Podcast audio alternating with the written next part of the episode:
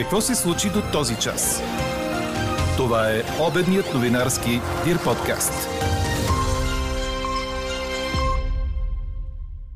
Служебният здравен министр Стойчо Кацаров пред Дирбеге. Ако стигнем до тъмно-червена зона при COVID, може да работят и детски градини и ресторанти, но срещу сертификат за иммунизация. Google и Amazon с интерес към съвместни проекти с България. Президентът Радев похвали българските ученици пред техни представители. Гръцките власти объркали лепило на прах с кокаин. Питах шефа, вярно ли заплатите ще се увеличават. Той така сърдечно се смя. Това е само един от знаковите коментари, които вие пишете по темата ни днес. А тя е свързана с въпроса. Според експерти идва скок на заплатите, а според вас – Кои са другите ваши коментари, които ни впечатлиха, чуйте в този подкаст. Говори Дирбеге. Добър ден, аз съм Елза Тодорова. Чуйте подкаст новините по обяд на 9 юли. До края на деня температурите ще са от 29 до 34 градуса, малко по-низки в източните райони. Остава слънчево с незначителна купеста облачност и без валежи. Ще духа слаб в Дунавската равнина и на изток до умерен източен вятър, съобщава нашият синоптик Иво Некитов.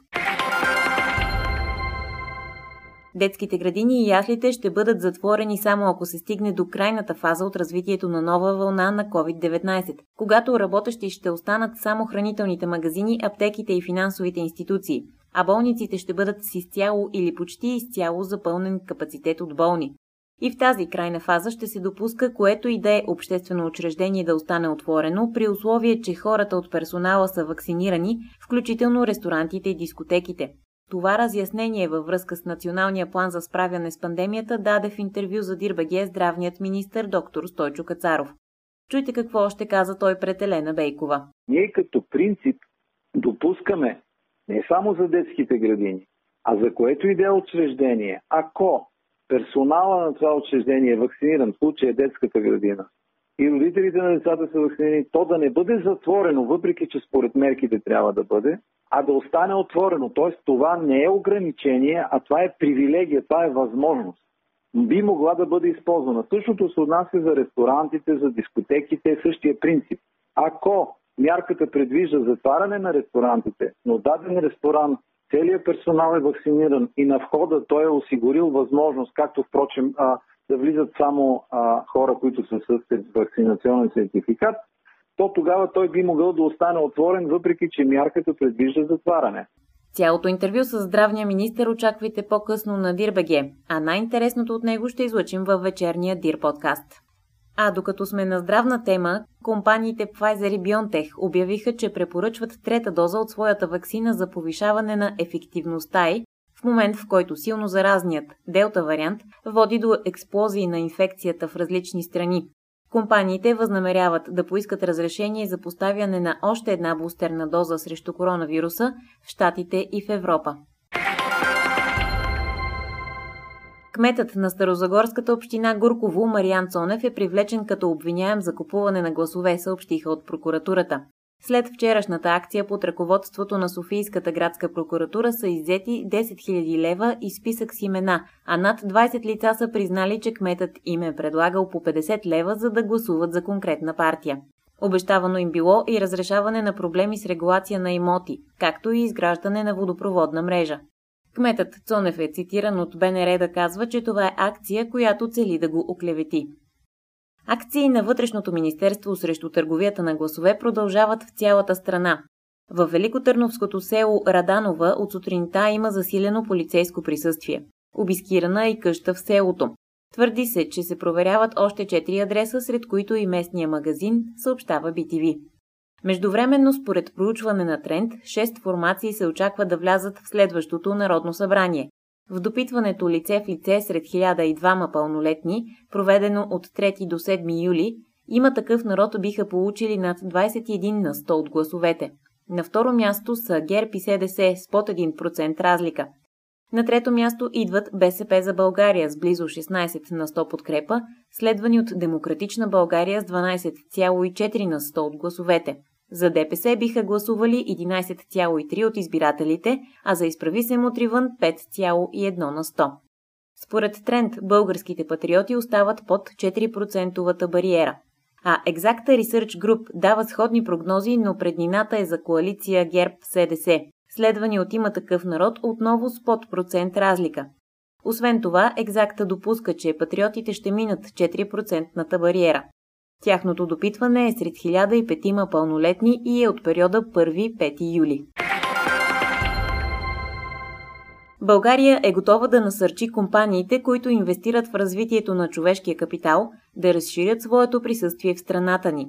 Това каза президентът Румен Радев на срещата с представители на Google и Amazon.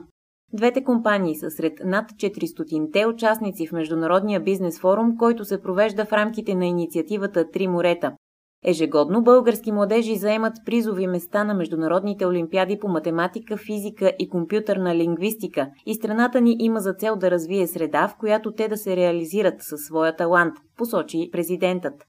Компаниите са изразили интерес към развитие на общи проекти, съобщиха от прес-центъра на президентството. Какво още очакваме да се случи днес? Следващата седмица се очаква да бъдат оповестени части от доклада на военната полиция за инцидента с падналия край Шабо изтребител, при който загина пилотът майор Валентин Терзиев, посмъртно повишен в подполковник. По данни на Министерството на отбраната месец след инцидента, разследващите органи за сега не са посочили версии или виновни, предаде БНР. От ведомството вече обещаха, че ще подкрепят инициативата за изграждане на паметник на подполковник Терзиев. Представители на туристическия бранш и жители на Приморско излязоха на протест заради лошото състояние на вътрешния път Приморско-Китен. Акцията започна на моста, който представлява най-пряката връзка с ММЦ и Китен. Жители на Приморско и местния бизнес са недоволни от инфраструктурата в участъка. По думите им, асфалтът е компрометиран, мостът не е ремонтиран над 20 години, а осветлението по него е оскъдно. А ако катастрофа затвори централния път Приморско-Китен, както станало дни по-рано, целият трафик се пренасочва от там. Полицията в Хаити обяви, че убийството на президента на страната е дело на отряд от предимно пенсионирани колумбийски войници. Сред задържаните и заподозрени има и двама хаитянски американци. Все още не е ясно какви са мотивите зад престъплението. Според временния премьер на страната, президентът може да е убит, защото се е борил с олигарси в страната. В сила остава извънредното положение, което беше обявено след смъртта на президента. Четете още в Дирбеге.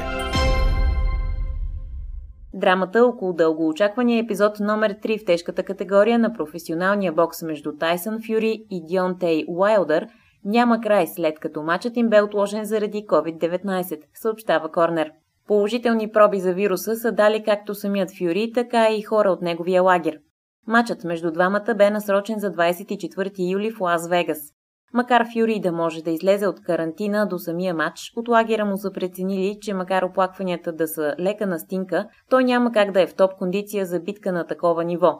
По всяка вероятност двубоят им ще остане за ранната есен в най-добрия случай.